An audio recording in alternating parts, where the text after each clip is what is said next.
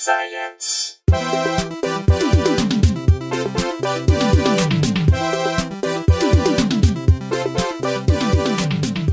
Hello and welcome to Probably Science. My name is Andy Wood. I'm Matt Kirshen, I'm Jesse Case. and we, we got a we got a returning a multiple returning guest. So another another comic who has a foot in the science world. I'm so jealous of guys that can return multiple times. I've heard of multiple returning. You know what I mean? But with me, it's like I gotta wait at least a day. Uh, Well, to be fair, it's, it's been a couple of years. He's had time to recharge. yeah, yeah, yeah. it's Yeah, this, this this show really takes it out of me. yeah. I always, I find I always need a nap after. You give so much to it, though. It's Shane Mauss. How are you, Shane? I'm so wonderful. How are you guys? Good. Uh, So you you may know Shane from his podcast. Here we are, and also you got a brand new science festival, science and comedy festival going on in uh, the second week of September in in North Carolina. Oh, cool. T- tell us about it, Shane, before we get into stories, because this is this is pretty cool. Yeah. Yeah, yeah. So so during during COVID, when I you know my my podcast here we are is like a strictly science podcast. It's like you know uh, I don't have comedy anywhere in the description, and it was always a hobby of mine until COVID happened, and I couldn't do comedy, and then.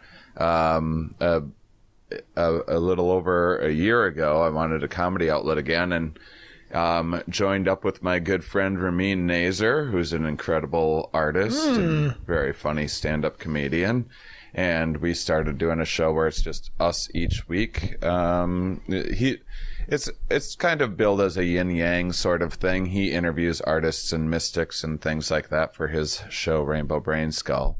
And so, and we've been collaborating for years on things, and we started doing this show where we kind of, I put together science topics to riff about, and we um, we have a silly time, and then uh, we make a piece of art for, or rather, he makes a piece of art. I get to come up with the ideas, which is the easy part, and then uh, and then we've been doing that each week for a little over a year, and we built this little bit of a a fun following. We have a lot of artist followers, and we were riffing one day about wanting to do a festival and getting all of our artists together. And one of our biggest Patreon supporters reached out and is like, "Hey guys, I happen to have a uh, place Lakeside Retreats, and I'm uh, I, I do concerts for um, a living. Like he does he does lighting and st- like he's he's gonna be doing all the lighting at Red Rocks in a couple weeks, for example. And and It's so gonna be the most has- well lit festival. Like It like really stro- is. strobe effects and stuff. Like Oh Yeah, yeah, he, yeah. He he bought the um he bought the lighting board from um from Phish a few years ago. Uh, I'm it's amazing. kidding. It's yeah, amazing. and so it's like this little lake. It's like it, you know we're we're looking at getting between like 500 and a thousand people there, which is going to fill the space really nicely. But it's kind of a it's a small like man-made private uh, lake, and What's and it called so- again? The lake? Lakeside Retreats is the is the name of the area. It's like 20 minutes from downtown Raleigh. And he reached out and we got talking and I'm like, this is amazing. And then I came in May to check out a couple little festivals he is doing. Cause at first we were like, yeah, maybe we'll get like a hundred or 200 of our fans together or something. And then once I saw the place, I was like, oh, this is a much bigger deal than I realized. And I moved to Raleigh immediately um, just to start making connections and spreading the word and everything else. And so uh, it's been it's been wild. So it's basically a combination of everything that we do. So we have a music stage going from 2 p.m. to 2 a.m. Um, all three days, uh, and then we have another stage that has like three or four science talks each day and um, like two stand-up shows each day and uh, there's like a live podcast each day as well um, from various people and there's like a wellness area with a sauna and ice baths and yoga classes and then a bunch of our artists are coming we have kind of this like artist row area this road under these trees where we're going to have like looks like at least 30 artists um, so far, maybe more like 40. And yeah, it's like turned into this whole thing. Now, uh, is there going to be any cross stage promotion, like like uh, the artists are painting the people in the ice baths? And you get like an ice bath. You see what I'm saying? Like and then you can yeah, sell yeah. merch, but it's you in the ice bath. yeah, yeah. You know, this is why. Uh, why aren't I involved? Uh, These- we, you should be involved. We need ideas like that. All of our ideas are the most ridiculous um, things. Here, here's this is probably the craziest endeavor, and it's like getting real now. You know, when you have a silly idea and like that would be kind of a funny thing, and then you tell people that you're going to do it, and then you're like, oh, now we have to do that. Um, one of the things that we did was so I noticed there's a there's someone that supports my own personal Patreon tier and the Mind Under Matter Patreon at a hundred dollars a month. Um, so like a big supporter. So I reached out one day and I was like, Hey, do you have like a band or art or a business or anything like that you'd like me to promote? I'd love to give you a plug. I very much appreciate it. And he's like, Oh no, don't worry about it. I'm, I'm, I'm, it, I don't do anything. I'm just the owner of boatcarpetoutlet.com. and I was like, boatcarpetoutlet.com. And That's so the- yeah. Well, wait, wait. yeah. Is this a, is this a company that other people know about? Because to me, that just seems like words randomly jammed together. yeah, yeah. It's a real random ass company. It reminds me so much of I used to tell people I didn't know this was a peculiar thing to have come out of your mouth, but the way people receive it. Um, my first factory job, I worked in a crouton factory, and everyone always laughs because it's so random, and you forget that people do these like weird little tasks in the world. Yeah, you sort of feel like it, it, like the crouton factory should just be like a shed out the back of the bread factory. yeah, Like, it should just be like the bits that have gone stale. We just send them down. we send them down to Shane in the back room, and then he does the crouton bit. I mean, I, I, did, I also did that job. I was a prep cook for a summer, and I cut steel rolls into croutons. In. Really? Yeah. Two out of four people Have made Well, not, not so fast, fellas. living. not so fast. I um I was at boatcroutonoutlet.com. I, I actually had a job gluing croutons back together to make toast.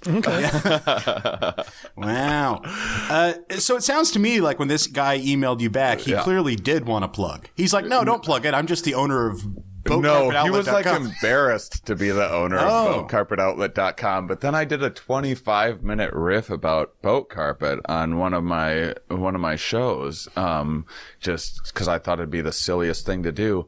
And then I he got some boat carpet sales out of it. like sent me more money for the boat carpet sales. Are we talking the Merideck six foot wide marine grade vinyl flooring? Oh, Are we you know your boat carpet. Yeah, yeah. Well, no, I just went to the website. I was like, this is bullshit. And then it's, uh, I like the guy- seamed this- 34 mil version, Jesse. What do you go for? I, I, I don't know. The carpet trim options are nice. The, the, the colors of the 8.5 foot are pretty nice.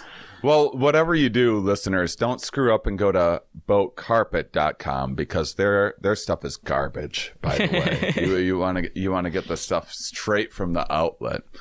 And it came it turned into this whole running joke. So then when we put the festival together, I would I reached out to him and I was like, "Hey, um can you just send us some boat carpet? And like would you come and give like a boat carpet presentation? And, and it was this whole thing. He's like i don't know if i can get away from the family. My wife thinks i'm crazy. I'm like put your wife on the phone. I'll talk to her. Sure. and it turned into this whole thing because we were there's one stage where when i was at the festival it's like a secondary stage and it could kind of it's in a spaced out field, so it could kind of be hard to get people like closer to the stage. And I was like, what do you do to to get people closer? And I was like, oh, boat carpet dance floor.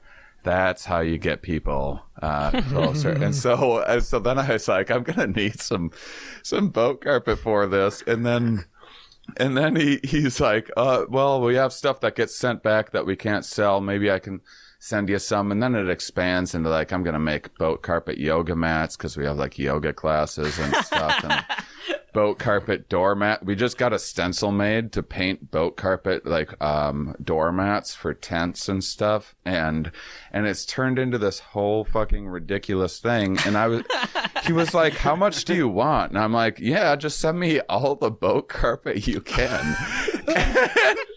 I, I should text you guys the picture of how much fucking boat carpet he sent me. it's, Wow. it's insane. I I am I am one of I probably own more boat carpet than any other private individual on earth. I, I, I would say. including people who own multiple boats. Uh, yeah, yeah. Wow. The FTC has to get involved because you're like cornering the market on. So his wife went for it. She was. She was. You talked you- to her. The I CIA's still gonna don't know if file on you now. They're like, or what is he planning? Is he is he going to attack the US? Is he is he smuggling? How, where are these boats? He has way too much boat paraphernalia for the number of boats he has, which is zero. This guy loves boat carpet. Well, it was sent to Lakeside Retreat, so like it's it's not gonna. Hopefully, Oh, it's in the name, It doesn't, yeah. it doesn't ping too many things. Like like the reason why there was like a uh, a, a big meth problem was because.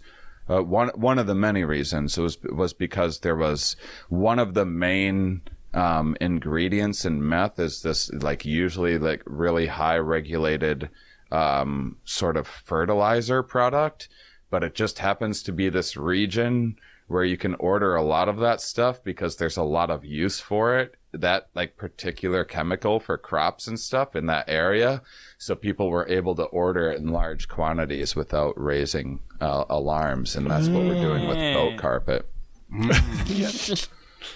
yeah, Wow. it's incredible. By the way, I'm looking at the website for the festival, and it, oh, is this the second year it's happened, or if not, where did these pictures come from?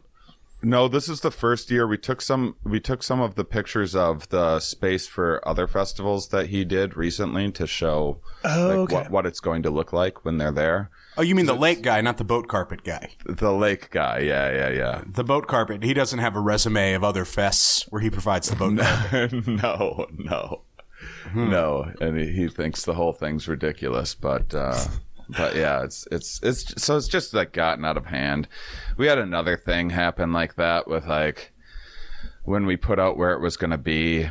Um, we we told people, uh, or we sent the link out, and one of our one of our artists on Discord was was like, "Oh, hey, this outhouse that you have." crazy. My company makes these outhouses. And then I was like, can you get us another outhouse to just like decorate and turn into an art out- outhouse? And then that turned into a whole thing. And I'm like talking with their, the CEO of the company and stuff about, or I'm, I'm trying to connect with the boss of the company. I'm like, will you put me in touch with your supervisor? to like clear this. This should be a this is great advertising for you guys. and it's another one of those things where it just like seemed like a really funny idea. And now it's to the place like now we're making one from scratch. and the ideas have evolved to where like we wanted to you know the bat signal we wanted to have like a poop signal on top of it. So anytime that it's occupied like anyone can see um, that someone's in there from very far away. And so we've made uh, we've made all of these promises. And now there's like less than a month to the festival. And we have so much boat carpet cutting and making to do and we have so we gotta like figure out the lighting on this outhouse and there's just all of these insane things when i also need to be like promoting and doing all of this other stuff. But that's the stuff that keeps it silly. When it's like oh how are we gonna get all the boat carpet off of the off of the truck? Is like, well, normally if I need to figure out how to secure a forklift for something, I'm like, oh my God, now I got to figure this out. But when I'm like, I got to do this for boat carpet, it's just, that's hilarious. now I need to figure out how to get a forklift here to get all this boat carpet off. This is amazing. I guess we should plug the outhouse business as long as we're giving so much love to boat carpet outlet. They're no, they're no longer involved. Just the Oh. artist. The artist is just going to make it herself. She ended up mm. quitting the outhouse place, so then that made it more complicated. There's been a lot of outhouse drama over the last few months in my life. That's hilarious. Yeah. Oh, man, I wish I could go to this festival. Alas, Next that year. weekend. Yeah, Yes, like we know all these comics. I'm looking at the lineup here. oh, there, that's a that's a very partial list. We have a bunch more added because right now it's just a bunch of uh, it's a bunch of white dudes. Um, but we have a bunch more that we're updating it with, and some more scientists as well. Wow. Oh, Dan Ariely. I've I don't know him, but I've seen. A lot of Uh, Yeah, YouTube Dan, Ar- Dan Ariely is definitely the biggest scientist we get because he has he has three best selling books and um and uh, like I don't know 16 million TED Talk views or whatever. And he's he, do you guys know him? Like, No, do you, I know the story, but I don't know him. I mean, I don't Do- know him personally. you know like his origin story and stuff. Yeah, that was like um, I forgot, but it's like some kind of uh, Jewish holiday out- or festival. Born in an outhouse. It's crazy. Was the he was fire fire was at some kind of outhouse. The fire was at some kind of like Jewish holiday celebration that has like fireworks or something, right? yeah, it was a graduation thing. oh, graduation. I'm in- sorry, but in in, in Israel, school. is that why I connected it to? Uh, Yeah, yeah, and there was some some sort of like pyrotechnic thing that went horribly wrong, and he had like third degree burns all over his body, and had um and had uh like he spent I think two years in a hospital, like pretty much covered head to toe in bandages, and nearly died. And he still has. So that was like I don't know, close to forty years ago, about forty years ago now.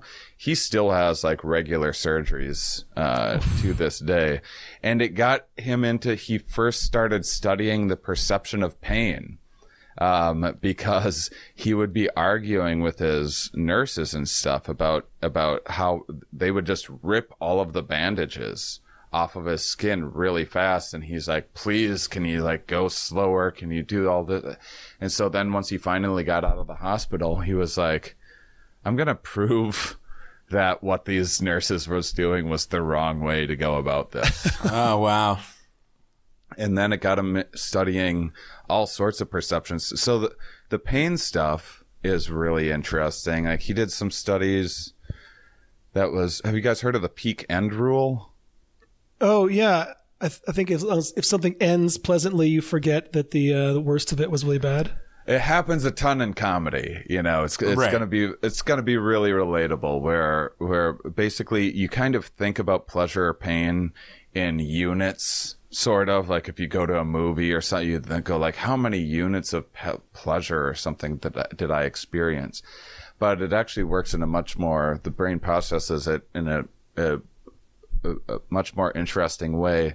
So one of the studies that they did was they'd have people put their hands in um, really, really cold ice water, uh, like the ice baths we're gonna have, and you would have them stay in for a minute, and it was like you know it wasn't dangerous to them, but it was uh, no one liked it. It was painful, and um, and you would have people rate their experience of pain, and then in another condition, um, you would have them do it two different times on different days, and you would alternate which one, which group did it when. I think this this was the methodology, and then the other condition, you would have people put their hand in the ice for a minute, and then at so just like the first condition, and then after that, they would um, they would add without telling them add a little bit of warm water so it wasn't as cold but it was still cold. It was still something you wouldn't want your hand in and had them keep their hand in for another 30 seconds without telling them how much time had gone by or anything else. And so logically they're both your your hands in the freezing cold water for a minute no matter what so the one with an, another additional 30 seconds of pain should be rated as more painful but that wasn't the case because that last 30 seconds was less painful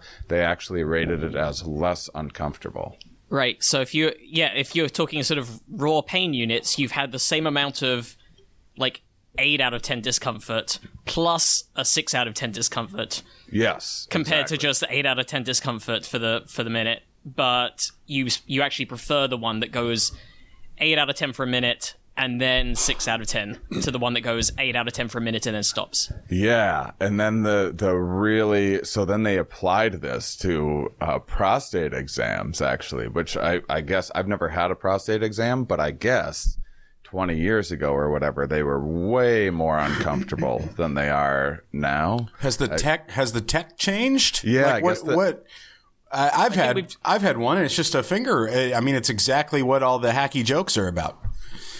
Yeah, I think they used to use some device. Interesting. Yeah, yeah. okay, yeah, it's just. Uh, I mean, they lube it up. You know, they lube up the old uh, the old finger. And the lady that did my prostate exam was like. Um, she she was like uh, it was at a, a I was, this is when I was living in LA and um, all I could afford was basically like free clinics um, so it's where a lot of people are doing their residency so she's still in med school um, so she it was like I felt horrible for her you know she's like 22 and uh, I'm just like older than her. like I'm like, they think that I'm there just seeking pain meds. This is like a pre-cancer diagnosis thing. So they Right. they think I'm just this like junkie that's Right. showing up for methadone or whatever. And and I think that they wanted to do the prostate exam to get me to back out of it when I when I like actually wanted answers. Oh, I'll call that bluff. Right. And then I'm Get in then, there. And then my pants are down, you know? So, um, but it was like, yeah, it was like a extremely easy. I, I don't know. Well, maybe maybe this is something else that goes in your butt for some other medical reason. I don't know. I, I might be screwing it up a little bit. No, but what- no. I, I, I think that, uh, I don't, no, it's just funny to me that prostate exams, it's like a toothbrush where it's like, um, the technology hasn't changed in thousands of years. Yeah. You know, I think a prostate exam now is the same as a Neanderthal prostate exam.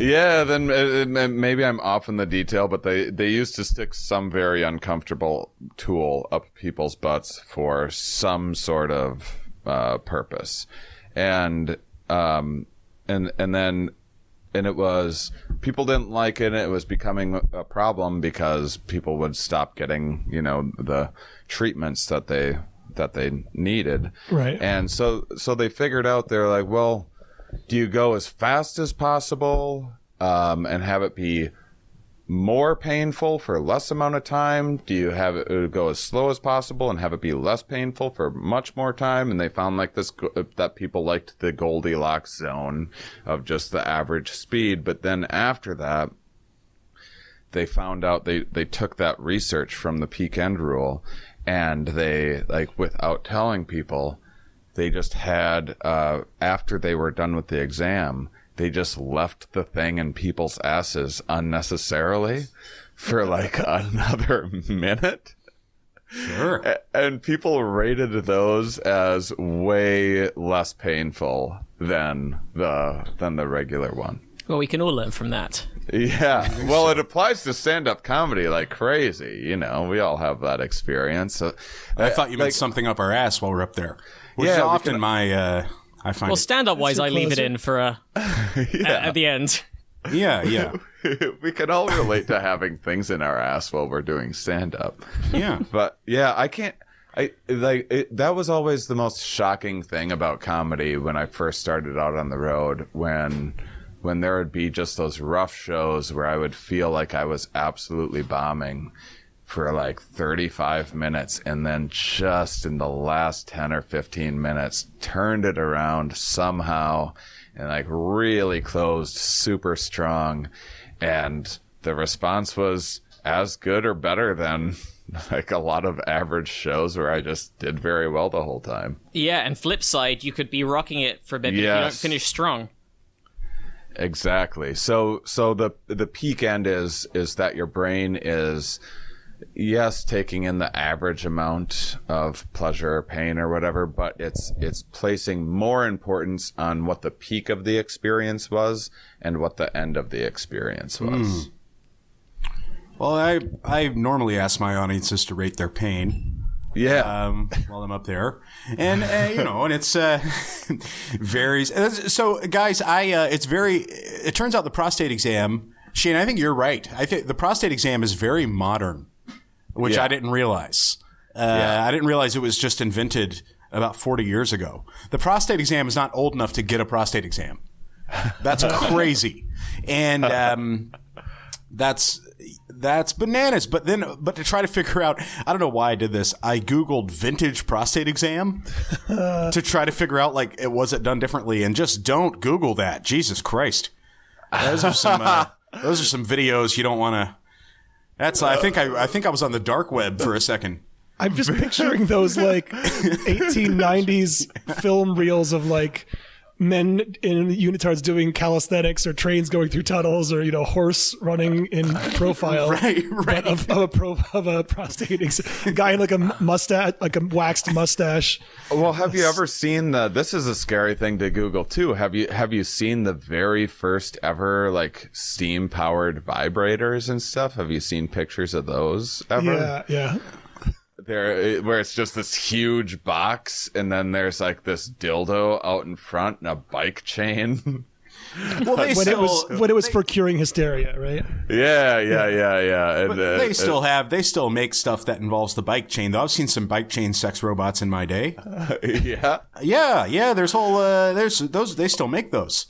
Well, that that would be a nice little hobby project too. I feel like Once- everyone has the, you know, it's it's like the, it, it- it's like that thing where, uh, you know, the the evolution of, uh, say you're, say you're carving a bowl all through human history. You're you're teaching generations and generations how to cur- uh, carve the perfect bowl, and you're making it as symmetrical as possible. And these bowls are getting like more and more valuable the more symmetrical and smooth and perfect and everything else that they are. And then one day there's the uh, industrial revolution where now they can just press out perfect stainless steel, perfectly smooth, symmetrical bowls. And now that no longer has the same value. Now people want this artisan kind of bowl with the, they want to see the nicks. They want to see that it was handmade. And I think that's what, where sex robots will probably go at, at some point You mean like Wait. the, where Which where is- where they're gonna get so good that that then people will be like when Jesse shows his shop, Yeah, you know, you want- where he has the one with the bike chain and everything. Yeah, you want it to be it's rustic. quaint. Yeah, you yeah want exposed brickwork. yeah, yeah I have exactly. a, a fixed gear. Um, if anything, I uh, yeah the, I mean the sex robots are going to change everything, and I've and I've expressed my frustration. I think on this show before that obviously. Uh, people of our age, you know, I think we're all we're all on the same on the same radar scope there. I, people people of our age, we uh, we're going to get those early generation. Like if we if one day we're discussing to our grandkids, like we're going to get the Atari of sex robots, yeah, and our grandkids or whatever are going to have the you know the PS5, um, and ours are going to be you know you can hear the you can hear the gears in its knees and shit, and it's like a moaning loop uh, coming but, out but of you a. know what though? Like sometimes the the fewer be- fewer bells and whistles have better gameplay. You know they've really got to focus. Well, and all those the- Atari games are now like coming back. You know, people like wa- uh, playing the old Game Boy games and stuff. There's and there, there's something about it. So I think these these old sex robots that Jesse spent so much time dedicating his life to building, uh, Yeah. like might make a real comeback again in 20 years or so. Yeah, so the, just to the listeners out there, if you if you go out and buy a sex robot, hold on to it because it will come back into. yeah. You know, um, the first sex robot on Antiques Roadshow is going to be insane. you know what I mean? Like in in a hundred years, they're going to be like, "This is a 2024 uh, Hyundai." Um, you know, a lot of people died. Uh, a lot of people died. Yeah, this is one of the first ones where a man had to walk in front waving a flag. Yeah, yeah. Uh, it's, it's, there's gonna be like a what is it? Safer at any speed. I was going to see uh, Ralph Nader of Sex Yeah, Bots. yeah, yeah. Unsafe Where, any- where they blame user error for the longest time, and then finally figure out like, oh no, they were uh, they were adding this extra powerful joscillation thing that was very dangerous just because it looked good in the commercials. yeah, we lost a lot of good men to the 2024 Hyundai. Um, wow. So, Oh, by the so way, what's- uh, oh, sorry, go ahead. I was going to say, so that's the the mind o- the mind under matter camp out festival down Yeah. in Raleigh. That's the 9th to the eleventh. If you if you're not getting married that weekend, then We'll go marry you. We'll totally oh. marry you. Yeah, man, Go change venues, man. This is like I don't want to travel. Raleigh's right there. It is. It is. It is much more convenient for you than. Jesse, uh, you're getting married that weekend? No, Oh, I thought that that's what you were. Matt's, I am. get- Matt's getting married that week. Oh, that's right. You already told me that in text. Yeah, Congratulations. nine eleven. yeah. yeah. he'll never forget his anniversary. Yeah. I also uh, realized the other day we, we also got engaged at the Alamo. So we're, we're really Wait, did you? I don't know this. I didn't know it. I found out you were engaged when I got your wedding invitation. So I, that's how little I know about my friends. So what do you mean you got engaged at the fucking Alamo? I mean like, like not literally at the Alamo like not inside it, but like we we were at we were at Holly's cousin's wedding in it was in San Antonio. We stayed back for an extra day and we did all the tourist stuff and then later that night was when we ended up getting engaged. So we went to the Alamo during the day and then we went out for dinner and that was that was where we got engaged. But like still I count that as being at the Alamo because it was you know 3 blocks away in a Yeah. nearby restaurant and so we're we're really hitting the things America doesn't Yeah, want to forget yeah, landmarks you, in our yeah, relationship. you, the never forget. Th- And an elephant is officiating remember. the ceremony, right? Yeah. What's that? Sorry. And an elephant is officiating the ceremony, you got correct? an elephant. I, Every- I- yeah.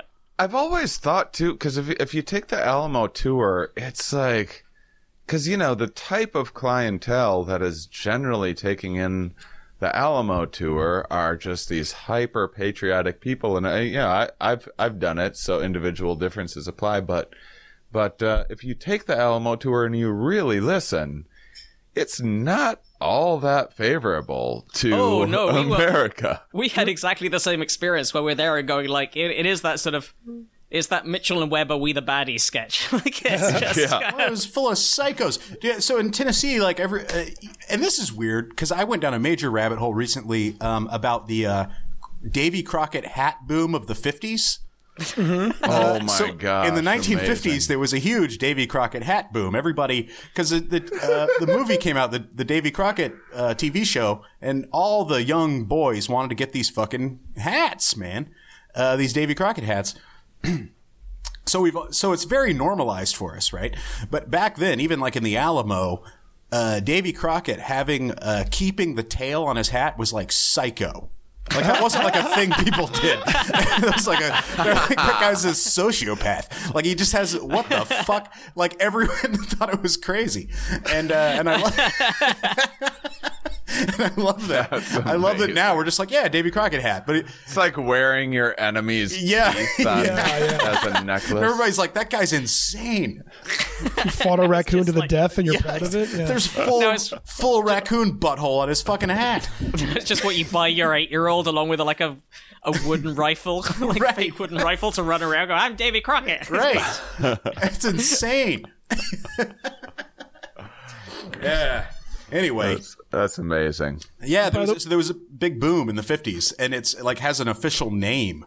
It was like the the Crockett hat boom was like well known amongst uh you know clothiers or whatever. That's so fun. and Jebediah Springfield, of course, popularized it. oh, yes, yes, absolutely.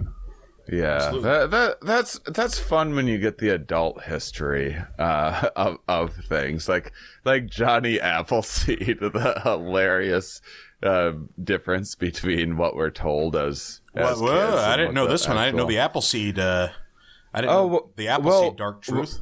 Well, well, our our modern apples that we're familiar with uh, have undergone lots of human pressure, um, Right. lots of modern human pressure to be tasty and sweet and juicy and delicious. M- most apples are naturally more like crab apples or something like that. They're not something that you would eat, let alone like turn into a dessert. Um, and you wouldn't curse a princess with one. you would not. And Right. but they were good for fermenting.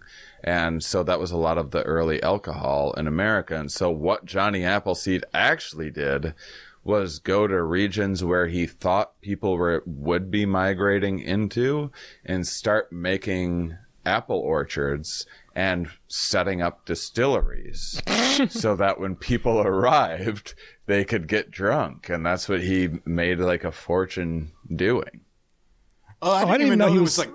Yeah, I didn't know there was capitalism involved. I thought it was Yeah, just yeah. this guy went around. He planted apples. He loved apples. This guy. Oh no, he made a fortune selling booze to people, apple booze. I just thought his name was Johnny Appleseed, and I didn't even know what he did. Yeah, when you name a kid Johnny Appleseed, you gotta imagine they're gonna. Yeah, well, he's do kind of something guiding them into apple-related. something. It's like it's like Doctor Pimple Popper. You know, like, what, what the fuck? Uh, what do you mean What she's an is he gonna- oncologist? Yeah, she's an accountant. Yeah. um, guys, uh, speaking of accounting, should we account for some science stories this I- week? Is that like yeah, it. well, a, cou- a, a couple of people have sent in this story. Uh, there's a cool a, a nuclear fusion breakthrough. I know Andrew Miller and Justin Broad have both sent this in. you can it's, uh, read all about it at Mar-a-Lago? Yeah, but if anyone wants to know more about nuclear fusion, uh, controlled nuclear fusion, nuclear fusion for generation of electricity and its potential uses that in a non-killy way, uh, you can go back to episode 369 with Dr. Damien King, where when I was in London and I talked to Damien about uh, his work uh, developing uh, the the London or the U- it's not London, sorry, it's in the I think it's in the Midlands or the north of England. I can't remember exactly where it is in the UK, but uh, the Culham Centre for Fusion, which is part of the JET joint, uh, the Joint European Torus. But anyway, he explains the whole deal with fusion in a very concise way. But He, yeah, he doesn't say things like in the non-killy way. It's in yeah he he doesn't he uses all the right words. It's in Oxfordshire. That's where their project is. But in California, they have achieved a major breakthrough. Um, it's been confirmed a year after it was achieved at a lab, lab in California.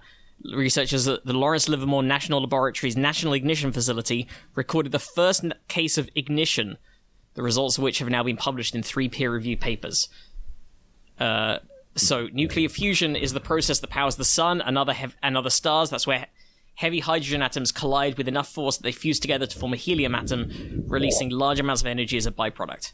Once the hydrogen plasma ignites, says this Newsweek article, the fusion reaction becomes self-sustaining, with the fusions themselves producing enough power to maintain the temperature without external heating. Ignition during a fusion reaction essentially means that the reaction itself produced enough energy to be self-sustaining, which would be necessary in the use of fusion to generate electricity. So so far they've had to they've they've they've create they've had fusion happen basically before, but they've had to put in more energy than they've got out to uh, to make it happen, and they have to keep putting in energy. But they said if this time if they could harness if we could harness the reaction to generate electricity, it would be one of the most efficient and least polluting sources of energy possible. No That's fossil fuels. uh, psycho talk. Any anytime uh, anytime a scientist talks about harnessing something, I get very uh, skeptical of that they're they're villainous. Yeah. You know, People are rough on nuclear, though. I, I think there's a, I think there's a lot of cognitive. bi- I mean that that the HBO Chernobyl show did not help matters um, at all. Uh, if if you were trying to get on, no, board I'm I'm all for uh, nuclear energy. I I just think that um uh just we got to get a different word than harnessing. Yeah, You know, oh, for sure. We'll harness the power of man's yellow sun. Like it's like, all right, slow down. So if they get fusion to work effectively and correctly, then the only fuel required would be hydrogen, and the only byproduct is helium, which we use in industry. And we're there's there's a helium you know shortage. Huge generally. shortage. I just had the. Uh, get this. I'm I'm going to I'm going to Roger Waters um, in a couple days here, and the guy that flies the inflatable pig for Roger Waters is like a big fan of mine, and we connected years ago, and he like gets me tickets and stuff. Yeah, he came to one of my. It was the craziest thing. I was in uh, San San Diego um, doing my psychedelic comedy show and I uh, like I'm in the merch uh, selling merch afterwards, and this person's like, "Hey, what's your favorite band?" And I'm like, "I don't know." Like, Pink Floyd was was probably my biggest of all time, and I rattled off a few others. And then the next person in line was like, "Did you say Pink Floyd is your favorite band?" I fly the inflatable pig for Roger Waters, and I was like.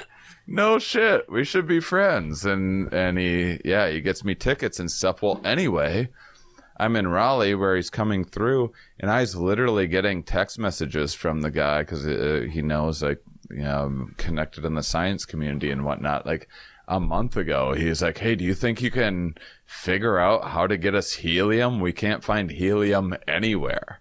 Like they, they don't have enough helium for the fucking inflatable pig at the Roger Waters concert. They found if you ask me, priority number one You know. Yeah. Um, yeah. Of course. So we need to get fusion happening so that Roger Waters concerts can be sufficiently visual. That's the number one reason. Yeah, sufficiently satirical. I, I'm Yeah. sick of them being used in hospitals and such. We need this uh, flying flying pig. Um, that's a great story. That's amazing, though. That you Yeah. just get Roger Waters tickets. So cool. That's very yeah, cool. and and and the Roger Waters can't get his hands on helium is really strange. David, David Gilmour can. Gilmour, Gilmour can. Gilmour, Gilmour has shitloads of helium. That's why they still have Yeah, such they, beef. they've got beef, man. They've got beef. Matt and I went to the uh, Pink Floyd exhibit in L.A. It was so good. It was great. Exhibit where? Where was- was, that, Matt? It was in like um, it was like right in central Hollywood, and it was in like one of those sort of pop up temporary museum spaces. Like I think it's where they also, I think it might be where they also had that museum of um, of uh, was it like visual effects and optical illusions?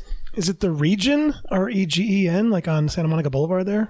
No, it was like Holly. It was like right on Hollywood Boulevard, Oh, oh. um, somewhere like near the Pantages kind of way, Um, or like Hollywood and Highland even. I think it, actually it was right by Hollywood and Highland, but um, because I remember that's the that's where I got out. I think anyway, uh, but it was great. It was it was very very cool. Uh, so one th- r- quick one quick thing is uh, if any of you guys, any of the listeners, um, if you're a major uh, synth synthesizer head, um, like myself, you know, if you're all into synths and stuff, you know, uh, Pink Floyd helped popularize those, of course, and uh, on the run on Dark Side of the Moon, you know, that's a well known the well known synthesizer riff. That synthesizer that made that riff, uh, it's called the VCS three. You can't buy them unless you're super rich. You know, they're they're thousands and thousands of dollars now because it was like a boutique company. But Behringer is uh, cloning them. They started to clone them, and they're like a few hundred bucks. So fucking if you if you want to do the on the run riff uh, like a dork at home, like I do, with the actual instrument, you know, with the same components and everything.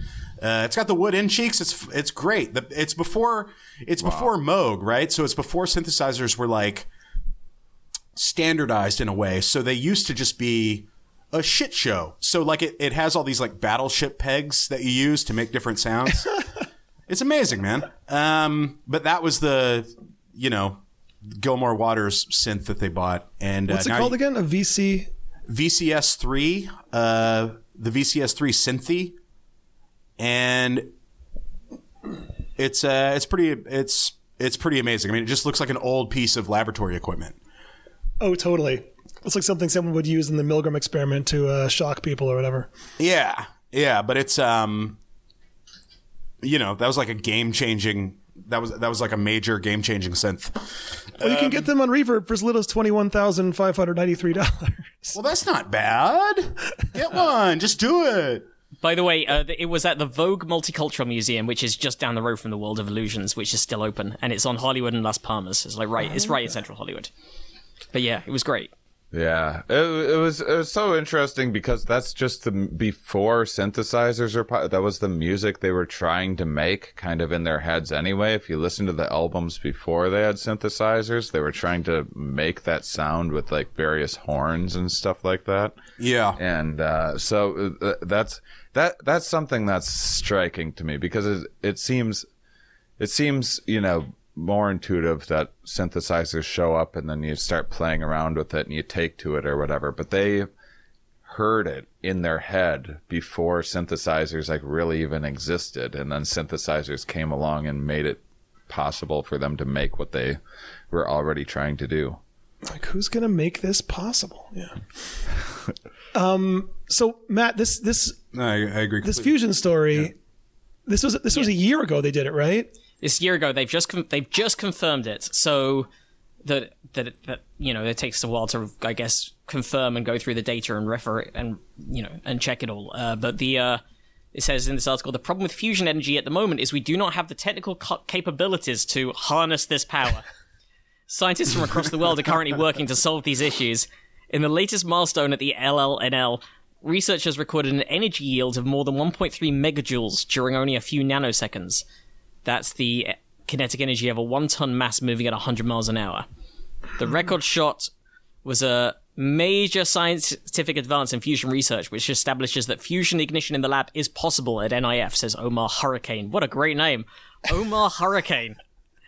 That is the real name of the chief scientist for LLNL's in inertial confinement fusion program. Yeah, that guy wants Omar- to harness stuff. Omar That's a yeah. Professor Hurricane. Just that is Doctor Hurricane. It's, it's got to be at least Doctor Hurricane. There's no way this person doesn't have at least a PhD. Of course. if not several. So this is Well, so, Um, somewhere there's got to be a meteorologist named uh, Johnny Fusion who uh, everyone in his office is like, man, what are you doing here? But Doctor Hurricane, who works in nuclear fusion, is a superhero name if ever I heard one. That's Yeah. all. Or supervillain. It goes well, one it's way or the before other. the, accident. It's before he Yeah. becomes Doctor Hurricane or what you know. Um, where, where he just goes bald and that makes him the most evil person on the planet. Yeah, yeah. What's Just gets a slight facial disfigurement, and that's Yeah. enough to signify to everyone that he's a bad person now. yeah? What's your name? Victor Freeze. Well, I hope nothing bad happens.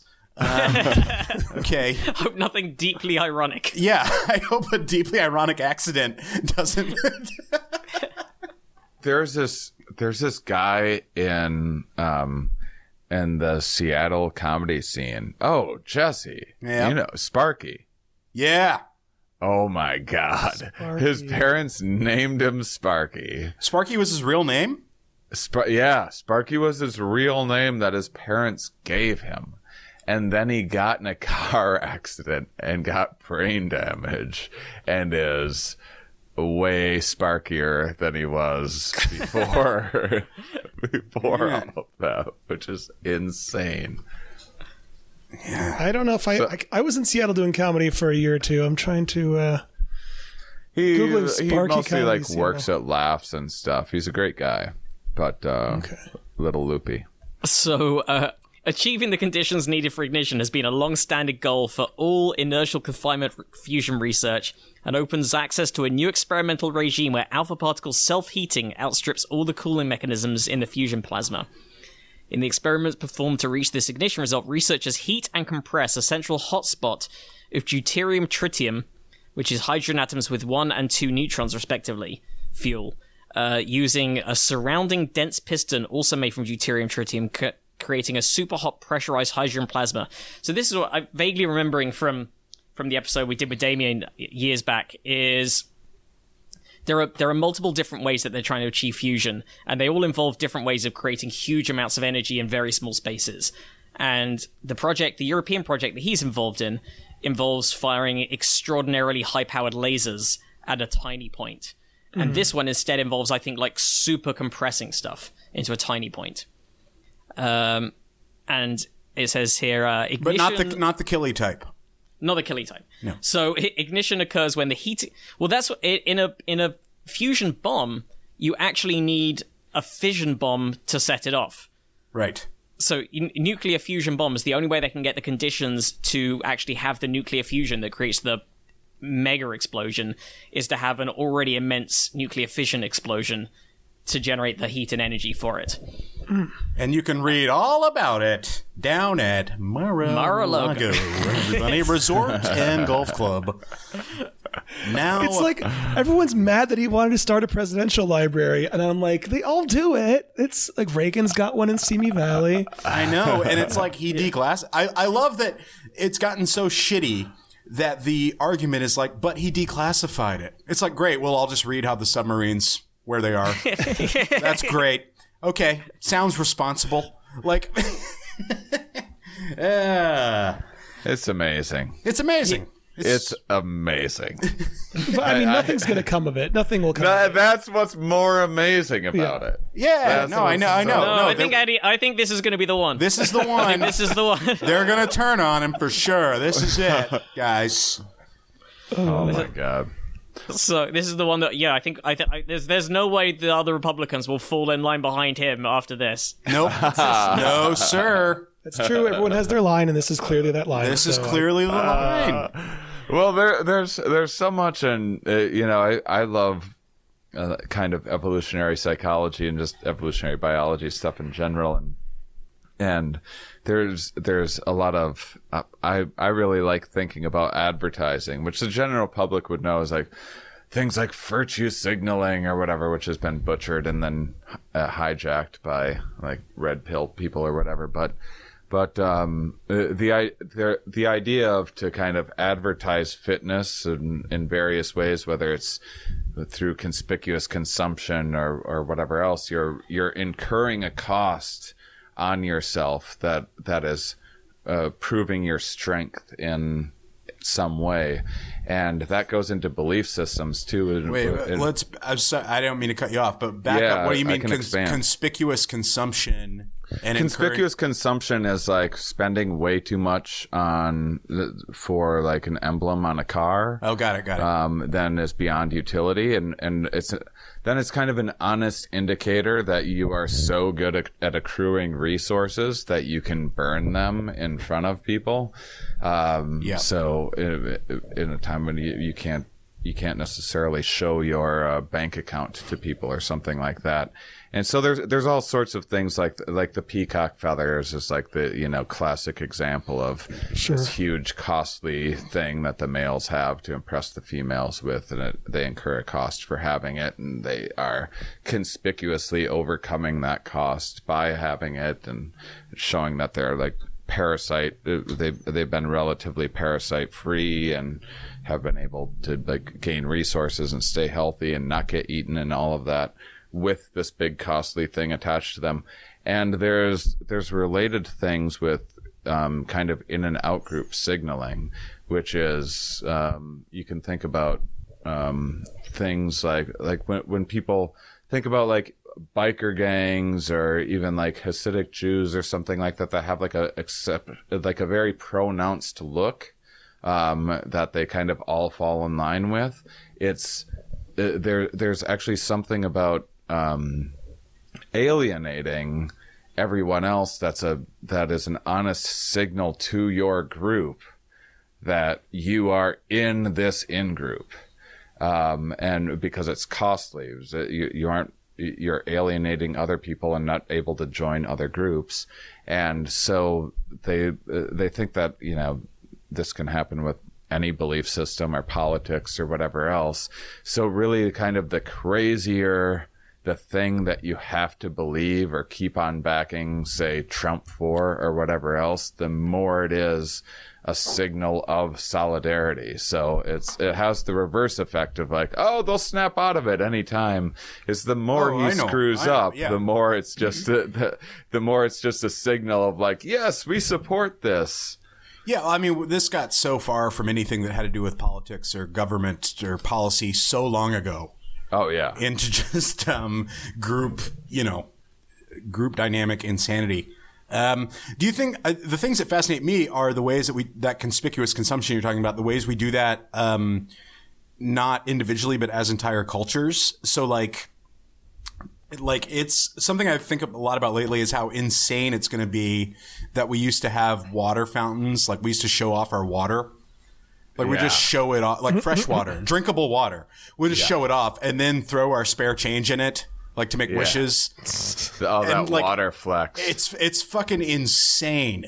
Like that that it's gonna blow people's minds. Like we used to have so much fresh water, we just put it wherever the fuck. yeah, we throw away, and then we throw away our money. Yeah, we throw away our extra money and like fuck you guys, fuck all of you. Like it's so insane, and we, you don't even think about it. You're just like at the mall. right. Yeah, yeah. There's there's a zillion things like that. Yeah, I, th- I just think as a nation we have the Lamborghini logo all over us, and it's like a bit a bit ridiculous. Yeah, there's definitely when whenever whenever like our ruins are discovered, um, you know, however many hundreds of thousands of years from now or whatever, or like there's ten definitely or fifteen. Uh, well, well, when things come back and discover Right, right. our our ruins, then When the penguins, yeah, find us with I'm I'm. I'm hoping that they come across some of our hard drives and things because it's going to be they'll they'll see all these David Attenborough documentaries and see what the world looked like and all of the stuff that we had like oh my god this is How did they have all of this diversity and uh, all of this lush plant life and everything else? And and then they'll just see some just American reality shows and be like, "Oh, that's that's what went wrong. that was who knew." Yeah, They it, were just having a little bit of fun, got out of hand. it is one of those things where the the less. I mean, I guess what is this? The Pliocene, uh, the extinction period we're in. Um, people will very much look back and be and be like, "How did they fuck that up?" Like Yeah. you had everything. You know what I mean? Yeah, I yeah. just I don't know. I think about that a lot. Like that you had everything and you fucked it up. yeah. Yeah. I'm fun, guys. I'm fun. man. um, so what else we got, guys? Love a good apocalypse.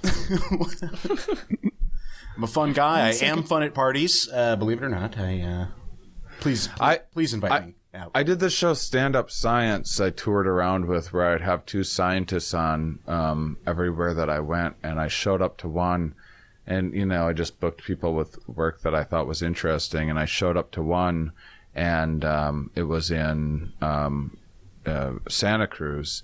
And this guy, I wish I could remember his name because he great, but his like, face is kind of messed up and he talks with like a slur and stuff and i'm like huh i wonder how this is going to go because i can't hear him like very well and it was one of the best talks that i've ever had at my event. He went up and explained um, what was uh, like that he had had brain cancer and they had to like remove a lot of his face and stuff like that for it and that he's dying and his everything that he studies is about the sixth great mass extinction. And so like he's dying and talking about the world dying and he had such a, an amazing sense of humor about it. It was really magical.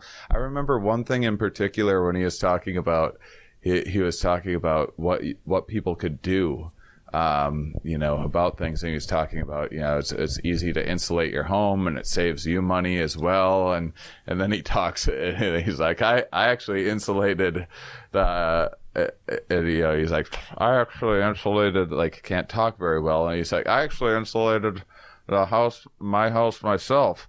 Probably what gave me the fucking cancer. it was just, it was just the best fucking Yeah. most uncomfortable like really went for it. it i i should post that sometime it's it it was it was very fun and funny and very dark at the same time that is funny and very dark. Um, guys, you know what else is funny and very dark? Is uh, jacking off in space. Have you guys? doesn't work what, what's that? doesn't work well what was it? What was that, Andy? Oh, oh, just like uh, pre, pre uh, preface to this, I think we should apologize for on our podcast doing a story which is just transcribing what happened in another podcast.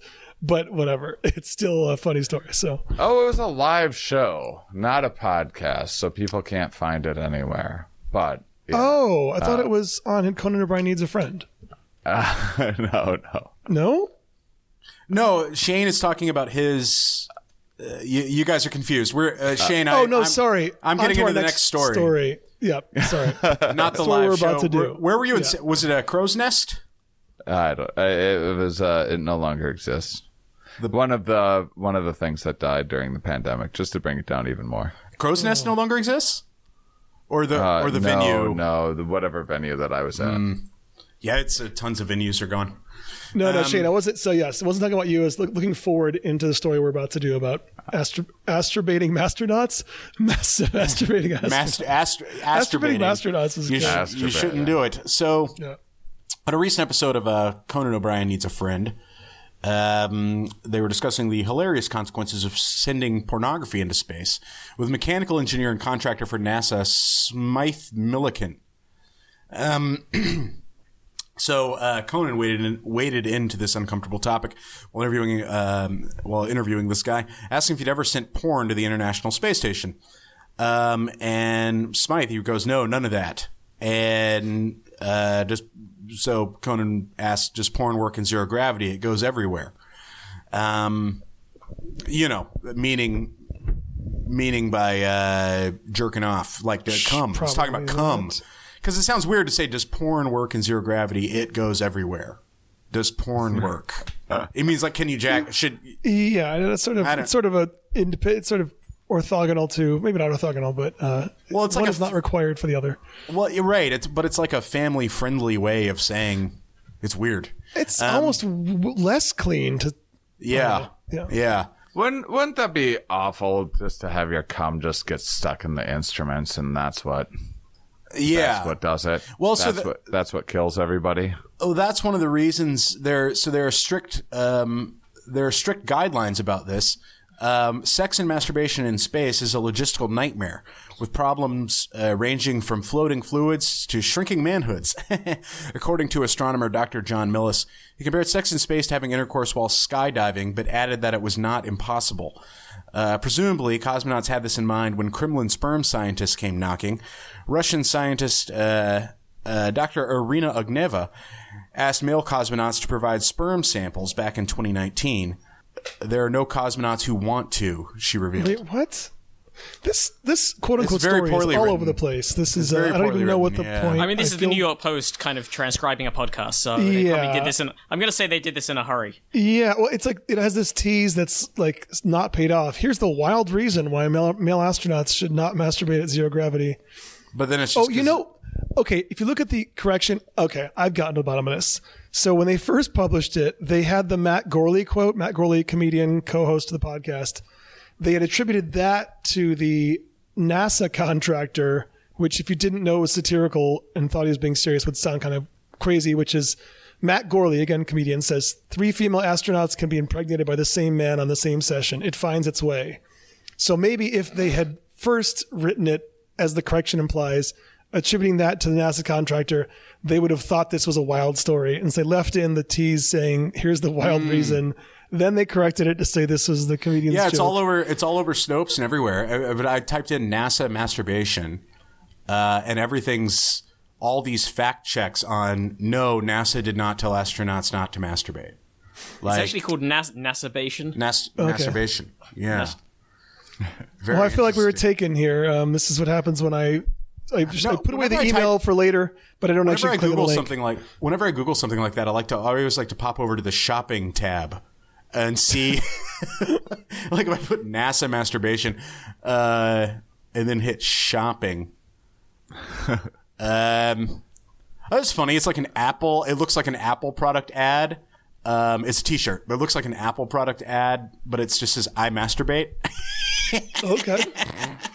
Pretty cheeky. yeah. Uh, Well, if they uh, need any sex robots up there, I know just who they can call. that's right. I, I got the wank different shirt, Jesse. Oh. It's it's from 23 years ago, but uh, yeah. um, I can't. Yeah. Wow. Okay. So it's like a story that's not a real story. It's, It's just not- like yeah, but jerking I- off in space is you know have a receptacle.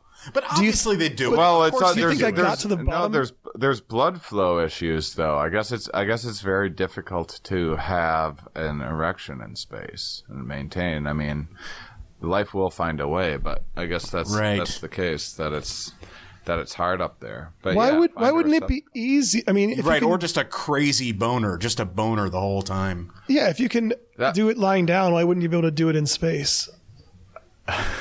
You can do it lying down, Andy. wow. well, big reveal. Someone's a stud. Yeah. uh, Like I don't I don't know. I don't see how the blood flow is going to be inhibited by having less gravity to work against.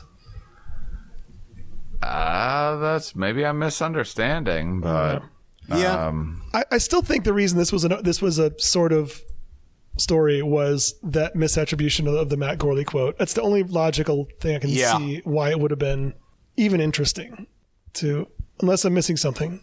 Anybody else? no, no. So- So I'm seeing an article titled "Space Boners." Okay. Um, and so I, I think that this is from Mel Magazine, and so um, I mean, I, it seems like pretty authoritative, and it's it says. Now, it's still possible to achieve an erection in outer space. It's just much more difficult. I stand corrected. I'm sorry. Um, and it, yeah, it can, oh, limited data also suggests that testosterone levels drop in space, which may contribute to erectile dysfunction. Well, So, if any astronauts are listening and they've had trouble getting hard in space, it's not your fault. And you can write us in. That's probably science at gmail.com. And uh, mark your envelope space boner. Uh, all right, yeah, I got to get off Google. I got to quit. It's it's a major rabbit hole there. Um, that's so stupid. Yep. Let's all close that incognito tab that we definitely opened for this bit of Yeah. You know us all so well. Uh, and on that note, we, we should wrap up the main episode and uh, save one extra story for the Patreon patrons. I think. Absolutely. But- And if any of the Patreon patrons uh, own boating carpet outlets, please email us. That's uh, probably science at gmail.com. Um, Uh, Shane, where can our listeners find everything you're you're doing, and in particular the festival in uh, less than a month now?